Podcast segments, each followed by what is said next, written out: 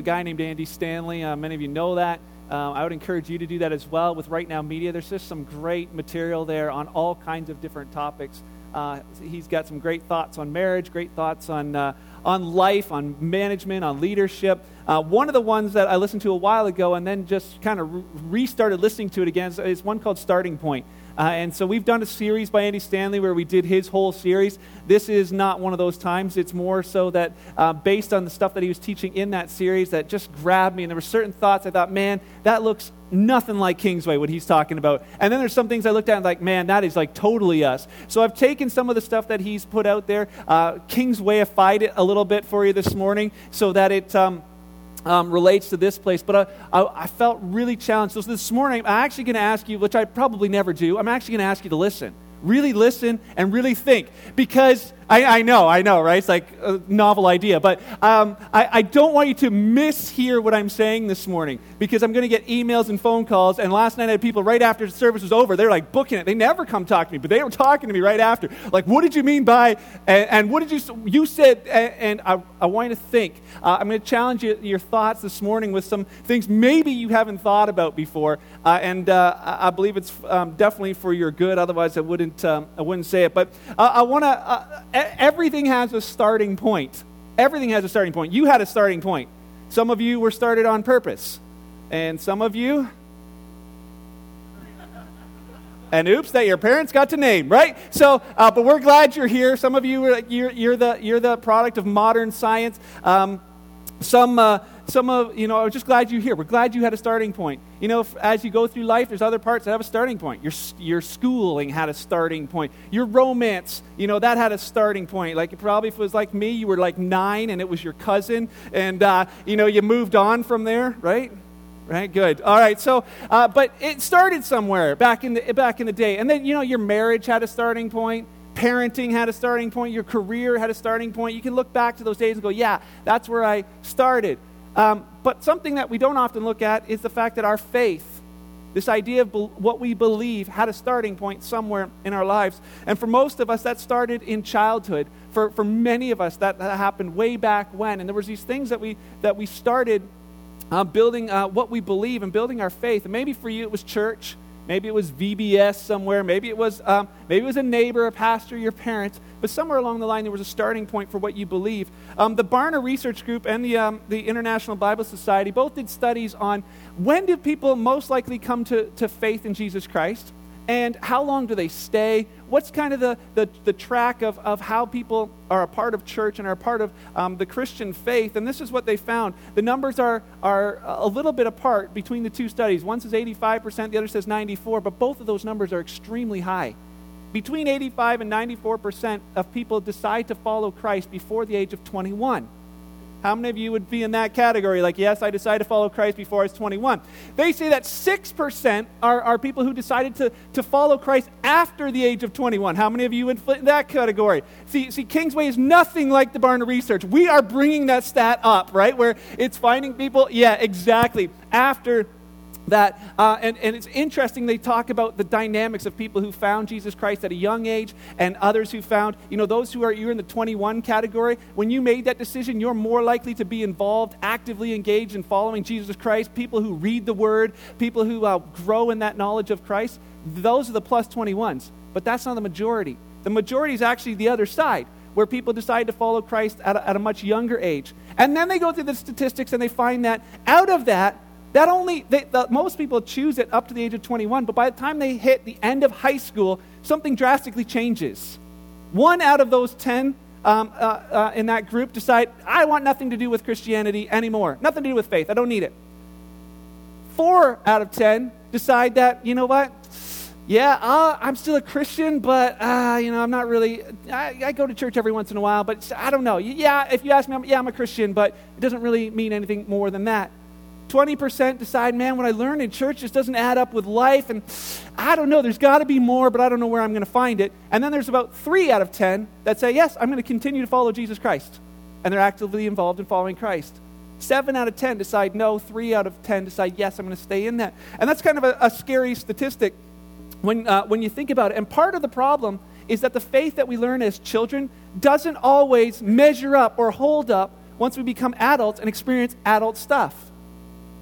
It's like the things we go through as adults all of a sudden challenge what we learned as children, and we're like, uh, I don't know anymore. There's a girl named Karen Armstrong. She wrote a book called um, The Case for God. And here's just one, uh, one thought uh, from, the, from that book. It says this Many of us have been left stranded. And I, I, that word is um, interesting. Many of us have been left stranded with an incoherent concept of God. We learned about God about the same time that we were told about Santa Claus. And while our understanding of Santa Claus, um, the Santa Claus phenomenon, it evolved and matured. If you still believe in him, sorry to break that to you, but Right. So we, but our theology remains somewhat infantile. Not surprisingly, when we attained intellectual maturity, many of us rejected the God we had inherited and denied that he even existed. This is not written by a Christian author. She's writing about just this idea of the, uh, of the case for God, but saying the stuff that we learned as children, it didn't grow. For so many of, of people that found faith at a young age, it never matured with them. Uh, they matured, they thought different things, but they kept this kind of this, this um, child like um, belief in, in God and certain things, and then it got challenged and it didn't hold up to the challenge. What they based their foundation on as a child never grew, and, and so it doesn't hold up. So we want to talk about the foundation for, for many who are in that category, and this is what I want you to focus on is the foundation, the starting point. What it's all based on was built on some of these kind of thoughts. Thoughts like this God is good. You know, maybe you were like a, one of those kids who had the prayer before uh, meals. How's it go? God is good. God is, let us for our food. So you, some of you were in that spot. You thought, you know, God is good. You, you th- learn things like God punishes evil and rewards good. Very similar to Santa Claus, wouldn't you agree? You know, be a good little boy or else. You know what? You're, you're there's a hell and you know what and, and bad things are going to happen to you if you don't um, if you don't obey god and depends on what church you are part of it could be any number of things that were uh, in that category of punishment this thought god answers prayer You've heard back in the day, yet God answers prayer. God speaks audibly. You would have heard stories, you know, as a kid of Samuel, you know, and Eli when he's laying in his bed and he hears the voice in the middle of the night, and he's like, Whoa, what? Somebody, I hear voices. And Eli says, Oh, it's the Lord. Just say, you know, speak, Lord, for your servant's listening. And you, you get this thought, okay, God speaks audibly. You hear the stories um, and, and things where, you know, parents uh, and, and well meaning say things like this The Bible says, the Bible says, honor your mother, you know, or else. It will not go well for you. I don't care if you like it. The Bible says. And you're like, all right, as a child, you can base some thoughts on, okay, well, the Bible says, so I'm going to do that. The problem is that our adult experiences often chip away at this foundation. And maybe you're part of that group where you look at it and go, yeah, you know what? It's true. I, I always thought that God is good, but now I'm at a spot where I, I look at my world and I cannot reconcile that. Because if God's good, then why is this terrible stuff happening to children? Why is this terrible stuff happening in people's lives? I used to sing this song, He's got the whole world in His hands, but if He does, He's a lousy manager. If He's managing it, how come all the money and food is in this part of the world and there's kids starving in Africa? I can't reconcile that. If God's so good, why is that happening? God punishes evil and rewards good. You know, this thought of, well, I did, you know, I did what I thought. You know, I, I, I kept myself pure before marriage, and my marriage isn't working out. You know, I did all the things that I thought were, were right to do, but my job's not working out. I thought I was, you know, going to be a good kid, and, you know, now I'm at the spot in life, and it just, it doesn't, it's not working out. It's not the way I thought it was. And I know people who are way worse than me, and their lives are working out. Why? You know, you know this, this thing of God answers prayer. sure, He does for some people around this building, but not mine. You know, yeah, you know, I heard God answers prayer, but you know, we prayed and we prayed and we prayed. And my mom prayed, and she's like one of the best people I know, and my brother still died. We prayed, God, you answer prayer, but you didn't answer mine. God, you speak audibly, and I've asked and I've said, God, would you talk to me? I want to know what you want from me. I don't hear anything. I've heard you tell me this. I've heard you tell me this. I don't hear anything. The Bible says, Mark, I know the Bible says that we should do this and we should do this and we should do this, but at my job, it doesn't matter. The Bible says this, but in my marriage, it doesn't, it doesn't work. The Bible says, but in my life, it doesn't work. See, and the danger in this is that if that's your foundation, for, for many of us, that's where our foundation started. If that remains your foundation, it gets chipped away pretty soon it doesn't hold up anymore. And you become part of the statistic that Karen mentioned of it begins to think of, well, mm, that didn't work, mm, that didn't work, that maybe he doesn't exist. And that's incredibly dangerous. And why does that happen when we get to college and we get to university? Because it gets challenged. It's this idea of, well, yeah, the Bible's sacred, but it's not scientific. Yeah, it might be that, you know, those stories are inspirational, but I don't know if they're true. And it begins to challenge that. And all of a sudden you're like, ah, yeah, well, the Bible says, hmm, that. And it's like, oh, I, I don't know. And we've seen it. As a youth pastor, I watched it. I'd pour my heart and life into kids. And then they go to university and be like, no, Mark, I don't know. It was fun at youth group, but it doesn't work in the real world. That's concerning to me. Concerning to me. One of the reasons why we put so much effort, and I love that there's 30 kids down in kids' church this morning in just one class, because that's the greatest chance to inspire them. But we want to build a foundation that's going to last, and that's part of what I want to challenge you with today. If you're part that said, Yeah, my foundation was kind of built there, here's some thoughts for you. Um, if you've um, been reading the news at all lately, there's a whole lot of riff riff roaring going around about this idea of being vaccinated against measles. Um, if you haven't, if you haven't heard, uh, it's there. Just leave this up for a little bit. The, there's a lot of hype about that, and you know the, the thing about the vaccination is that they take, as if you look at the definition of it, they, they take a, a little bit of the dead or inactive um, virus and they put that into your system, and it makes you immune to the real thing. See, the most tragic um, um, inoculation has nothing to do with measles. The most tragic inoculation actually may have to do with your faith life. Because as a child, or in your younger, when you were formulating these things, possibly for you, it was that you just got a little bit of dead or inactive faith. You know, it wasn't really real. It didn't really mean anything. It's kind of in there, and it's inoculated you to the real thing. It's put up these barriers and these walls in your life where you're like, I don't know. I don't know. Maybe you went to church and it just turned you right off. And you're here kind of with that hope of somebody said, hey, it can be different. And you're like, I don't know, but stop bothering me. I'll come once or twice just to make sure that I can tell you it's the same as everything else. And you're here and you're hoping maybe, just maybe, something might, might rise up on the inside. See, but not all the people who've kind of had this inoculation against genuine faith in Jesus Christ have left the church. There's lots who are still sitting in pews, sitting in chairs this morning who have lost what it all actually means. Your faith journey, it's a routine. It's, it's not something that's real and life giving in your life anymore. It's this idea of your faith journey has become a simple tradition. It's not a truth that you live by. It's your weekend habit, but it's not affecting your life. And it's dangerous. It's dangerous. Adults often need a new starting point for faith. They need a chance to restart to push the restart button on you know where they start this this idea of building a faith foundation. Um, the restart button, you know, when I was in, in grade school, there was this kid in my class. We were in, in Dunnville. His name was Andy, and Andy was the fastest runner in our school.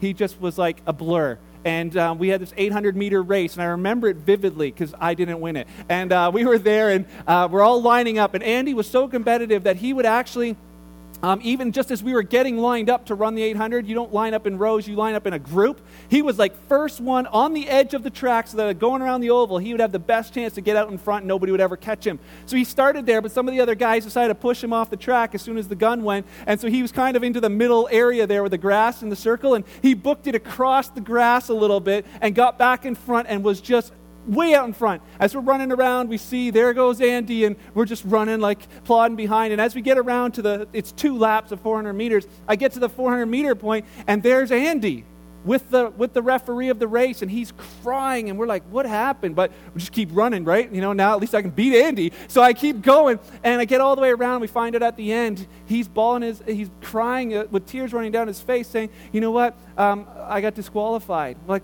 and he's telling them he's like somebody pushed me. It wasn't my fault. Someone pushed me. And they said, had you come back on to the, to the, had said right away, hey, stop the race, I got pushed, or had come back on and restarted, it would have been different. But because you went there, he said, well, can't we restart now? And I said, no, you can't restart now. You'd whoop all these poor guys who just ran 800 meters. Too late to restart. My encouragement in that story to you is this don't wait till too late to restart. Some of you just like, ah, just kind of cruise on this faith based thing that I built as a child. It's working for me. I'll just keep going this way. Don't wait till it's too late um, to restart. And how do you know if you need a restart? You got to ask yourself some questions like this Am I actively engaged in following Jesus in my life today? Am I actively engaged in following Jesus in my life today, or am I just a Christian? If that's the case, you may need a restart. Does it affect any part of my life other than where I spend an hour on Sunday mornings? If it's the case, you might need a restart. If it's like, yeah, you know what? I don't know if I really believe all the stuff that I read in the Bible anymore. It's just like, eh, you might need a restart. So I want to challenge you with that this morning. See, the, the reason that our faith as a child doesn't always uh, line up is that when you learn faith as a child and as an adult, it's different. Your parents, your pastor, your VBS person, they didn't mean to mislead you. They weren't trying to give you something that was like not going to hold up. That's not what they were doing. When you teach a child something, you teach them, but it was meant to grow. But it looks different when you're an adult. See, as a child, we were taught the Bible. The Bible. We were taught this. This is a book given to us as a book, but it's not. This wasn't written as a book. We got it as a book, so we think that all of this stuff that uh, it was meant to always be like this, or that's how it always was, but it, it wasn't. We were taught that uh, you know some everything in the Bible ap- uh, applies to you. Did you realize that this book's not about you? It's not. That everything in the book wasn't even written to you. It wasn't. Some of you got Jeremiah 29 11 on a mug at home. That wasn't written to you. And you're like, God, the plans that He has for me are good. And yet you watch them not working out in your life and like, toss the mug. It was never written to you. The Ten Commandments, they weren't written to you. They weren't written to you to try and keep. People had real issue with that one last night. If you want to send me an email, listen careful. All right, so this idea, that's why, you know, it was written to somebody. The Bible was written to a certain group of people with a certain truth that once you discover that truth and understand that interpretation, there are multiple applications to our lives, but there's only one interpretation. You cannot read the Bible and say, oh, this is what it means to me. It was never intended to be that, and that's what happens. It builds its foundation on that, and it doesn't stand, uh, doesn't stand the test of time. You know, the Bible says is not, is not a good enough reason or a good enough um, starting point for most adults because they've already done that. I did the Bible says and it didn't work. So you might be sitting here this morning like, Mark, the Bible says you can't really start there, but I want to uh, this morning help offer you and maybe a new place to say, okay, I got to restart my faith. Maybe I've been in church my whole life, but I, I need to restart this idea of faith. The Bible says isn't one of those things. Well, you, you look at that and realize something uh, about this, which is kind of curious, is that the early church, when it first started, they didn't have this. Where did they start? Because I think where their starting point as adults needs to be our starting point. They never had the New Testament. They didn't even have the, they had some letters that were being circulated, but there was no such thing as New Testament. So when they were led to Christ, went, it was never said, the New Testament says. There was no New Testament. There was no the, the first believers never, never heard of any of that. It wasn't even around for 300 years. The Muratorian Canon is where they put all this together about 300 years after, after Jesus um, was uh, off the planet. They put these books together and said, We're going to call this the Bible. So he says, um, uh, and this morning I want to uh, to uh, take a look at that thought. So we're going to take a look in here. If you could turn to the book of Acts, which you know as the book of Acts, but which actually wasn't a book. Some, some of you are like, well, hey, Mark, this is circular reasoning because you just said you can't use the Bible, but now you're telling us to turn to the Bible to see about Jesus to start our starting point. I don't want you to turn to the Bible. I want you to turn to Luke's travel journal, which later was called Acts. It probably looked like this. Luke's travel journal that he had, he was writing about the, the accounts that were happening, and a couple hundred years later became the Bible, inspired, the, the, inspired by God to challenge our lives. But here's, here's what it said this idea in Acts chapter 17, this historical book, Paul is talking, just so you know, Paul is going to be talking to a group of people who have never heard about Jesus before. They've never heard about him. They've never, in our country, everyone's heard of Jesus in some form. Whether it's church or a swear word, you've heard his name somewhere. The idea was these people hadn't heard this name at all. And Paul begins to talk, talking to them. And um, the, the Bible hadn't been written yet. So Paul, he, didn't, he, was, he had never met Jesus. Um, uh, when Jesus was on the planet. What Paul knew about Jesus, he knew because of who he knew. He knew John, he knew Peter, he knew, he knew these guys, he knew the eyewitnesses. So, what he knew, this is what he knew. And when he had the chance to share with people about it, here's what he said Acts chapter um, 17. Verse 15, it says this So those who conducted Paul brought him to Athens because he had actually been chased away from the places that he was in. And for his safety, his friends brought him to this place called Athens, which is Athens in Greece. And um, they received a command for Silas and Timothy to come with them um, with all, or come to him with all speed. So they departed. So his friends were with him. He says, Hey, I want Silas and Timothy. So they left. And they left Paul um, standing uh, in Athens and went to get these other two fellows. So it says in verse 16 Now, while Paul waited for them at Athens, his spirit was provoked within him. Just remember that for a second. His spirit was provoked. What does that mean? He's angry. He was angry about this. His spirit was provoked within him when he saw that the city was given over to idols. He was angry about um, the, idol, the idol worship that was going on. In verse 17, he says, Therefore, he reasoned in the synagogue, which would have been their gathering place for, for Jewish people. Um, and he said, so he gathered or reasoned in the synagogue with Jews and Gentile worshippers. Gentile worshippers were people who had converted to Judaism. They weren't people who were Christians, they didn't know about him. Uh, it says, and, and so in the synagogues and in the marketplace daily with those who happened to be there. So Paul's just engaging people wherever he is about religion. He's talking to them about spiritual matters.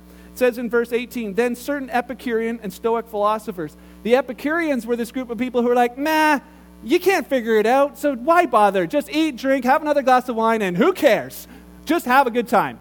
And then he says, there, so some of them were there, and some of the Stoic philosophers were like, You give us enough time, we'll figure it all out. Just give us enough time. And they were like, they'd search everything. So he's talking to both of these groups of people.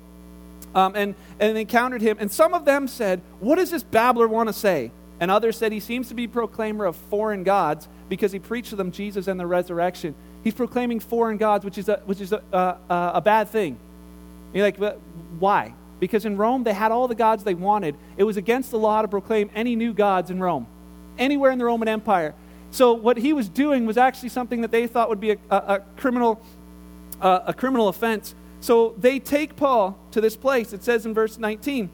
So they took him and brought him to the Areopagus, saying, May we know what this new doctrine is of what you speak. They took Paul to the Areopagus. I got a picture of that. So you read that and think, oh, what's that? You know, it's a weird word. But the Areopagus is actually this big, huge rock right outside of Athens. This, um, this rock, uh, Areopagus, is, is named after the god Ares. Ares, big rock, is what it means. Some have translated it Mars Hill, depending on what they called that god. But in, in their culture, this place right here is where, where one of the gods, Zeus, judged Ares for, the, for crimes he'd committed and, and this is where his punishment was um, set. So, what they actually, because of that belief, they set up an actual courthouse right here on this rock, uh, just at the base of the rock. And this is where they brought Paul to this actual place. See, what we're not reading here is a, is a Bible story. We're reading a historical document about an actual place where something actually happened. So he says they took Paul to this, to this place, to this court place, and said, Hey, you know what? You, you've been proclaiming a foreign God. That's not allowed here. So you need to explain what you're doing. You need to explain what you're talking about. And they said, So start from the beginning. This is new. In verse 20, it says, For you are bringing some strange things to our ears. Therefore, we want to know what these things mean. For all the Athenians and the foreigners who were, who were there spent their time in nothing else but either to tell or to hear new things. So, like, this is new. Start from the beginning. Tell us about Jesus Christ. So, for people who had never heard of Jesus Christ, they never had Sunday school, they never had any of that stuff, where did they start? where did Paul take them and where did they start building their, um, their faith journey? And it says this, it wasn't, it wasn't in the Bible. In Acts 17 22, he shares exactly um, with them uh, about Jesus. And, and you know what's interesting? Is what he doesn't say. He doesn't say, you bunch of scumbag, heathen, idol worshiping Athenians, you are in big trouble now. I know the real God, and he's going to come and get you guys and punish you for all this idol worship. He doesn't say that, even though we know he was provoked by it. He was angry. He says all of that in a much nicer way, and you hear it here in verse 22. Then Paul stood in the midst of the Areopagus and said, Men of Athens, I perceive that in all things you're very religious. He says, Guys, I, I can see that you're, you're seeking, you're looking. The other day I was watching television with some friends, and the commercial came on for a, it was a beer commercial. It was all these people dancing at a party, and this person said, uh, he says, You know what I see, Mark? I was like, What? He's like, I see a bunch of dirty, you know, uh, uh, satanic, I think he used, you know, disgusting, sinful people. That's what I see. And I thought, you know, I, I didn't say it, but I thought, you know what, you know what I see? I, I see people. And Paul would have said the same thing. I, I see people. I see people. And he says, You know what? I see that you guys are seeking Obviously, look at all the idols. Look at all the look at all the altars that you have around this place. I can see that you guys are seeking. And he says in verse 23, "For as I was passing through and considering the objects of your worship, I even found an altar with this inscription: To the unknown God. To the unknown God." So he he says to them, he says, "You know, there's altars everywhere, but you guys don't have it figured out, do you? Because with every religion, there's this thing of uncertainty. It's not really you don't really know." If it's just religion to you, you don't really know. You're like, there's things I know about God. There's, there's things I know, but there's things I don't know. There's things I'm like, yeah, that's a little bit whatever, but ah, I'm not sure. You know, I don't really know about all this, but just in case, I'm going to be in this place. Just in case. I was talking with some pastors this week in Jarvis, and they just mentioned the, the CE Christians or the EC Christians, the Easter and Christmas Christians. That's, that's the only time they show up.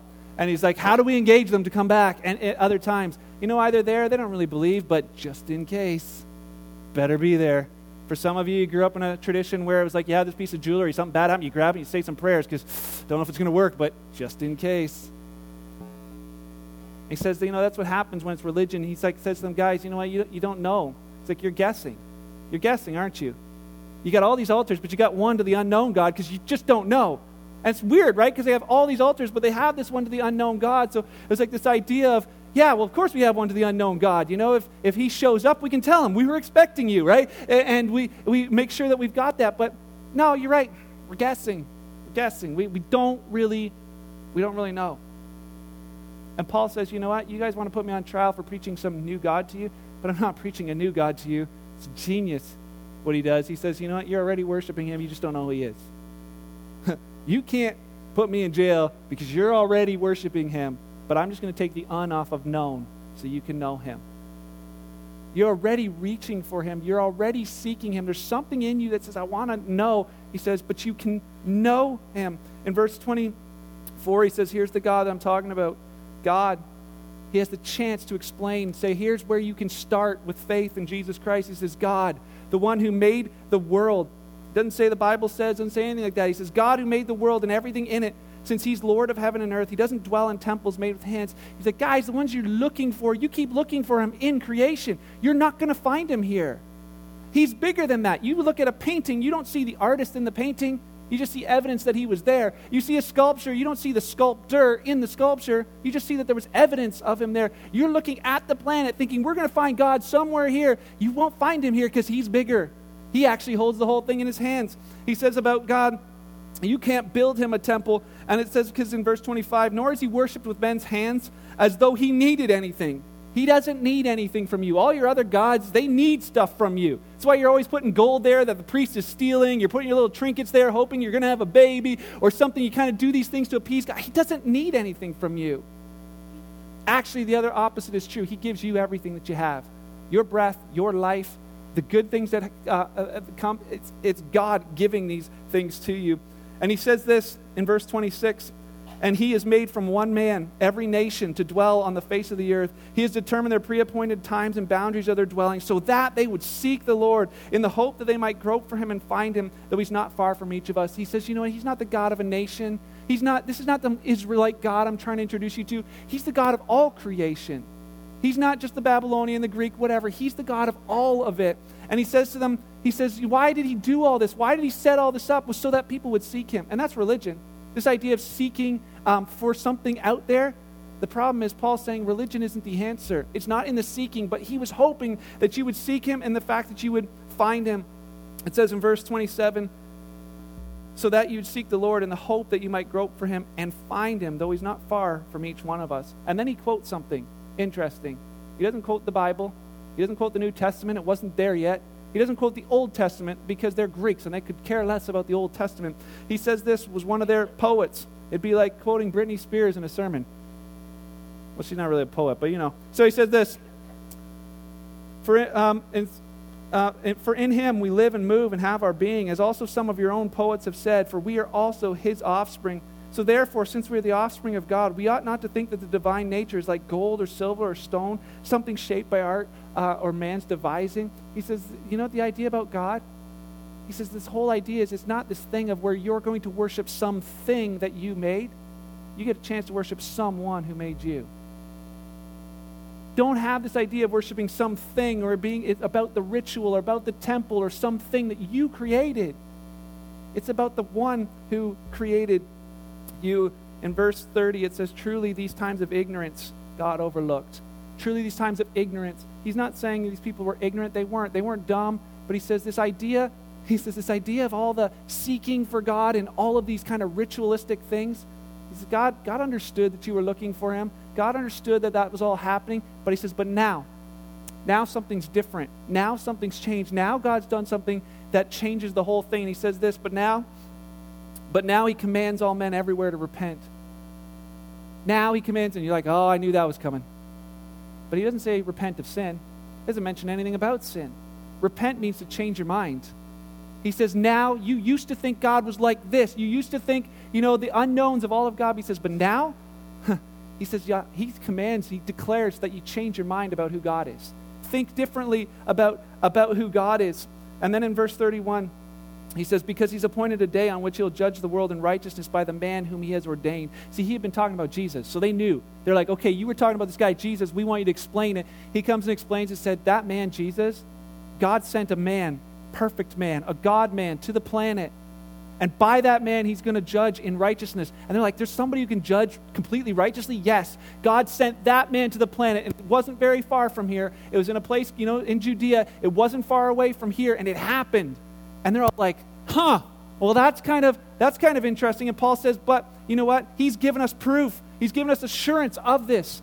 That, that he sent this man, that he's the one that you're looking for. And they're like, okay, well, proof? Assurance? We can ha- actually have proof? Because all they knew is, well, I don't really know.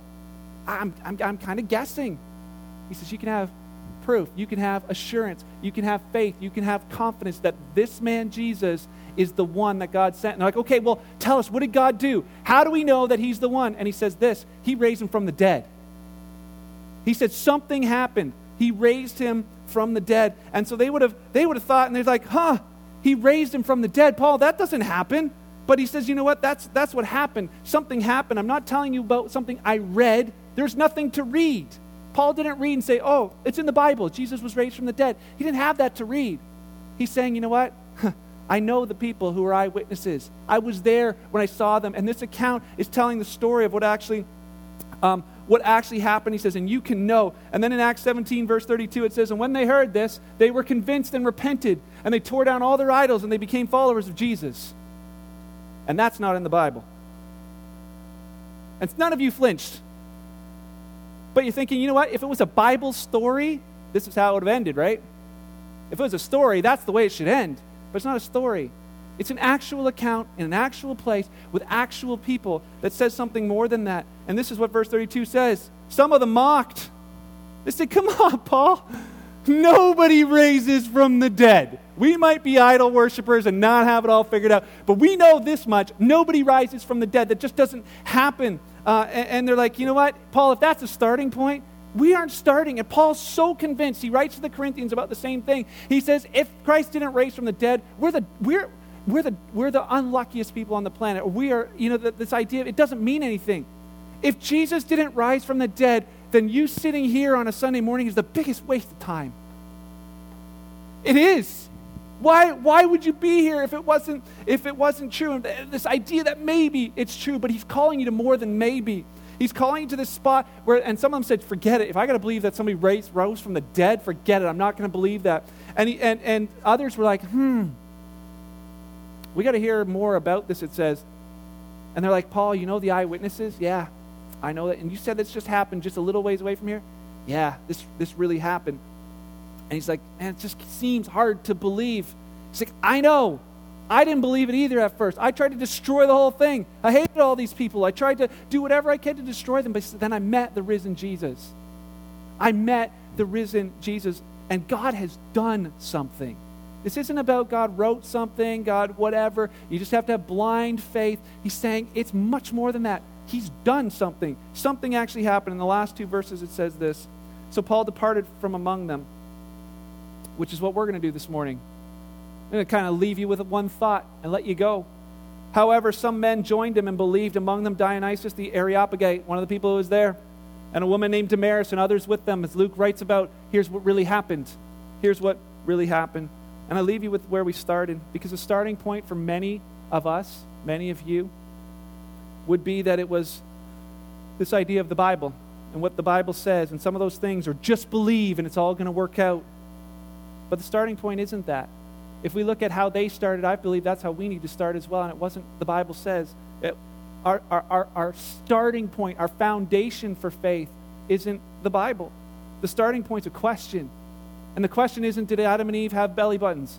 You know, we're Adam and Eve naked in the garden. Probably fun to discuss, but, you know, the, the, um, the idea of did Noah really put all those animals on a boat? It's not scientifically possible for that much water to be in our atmosphere.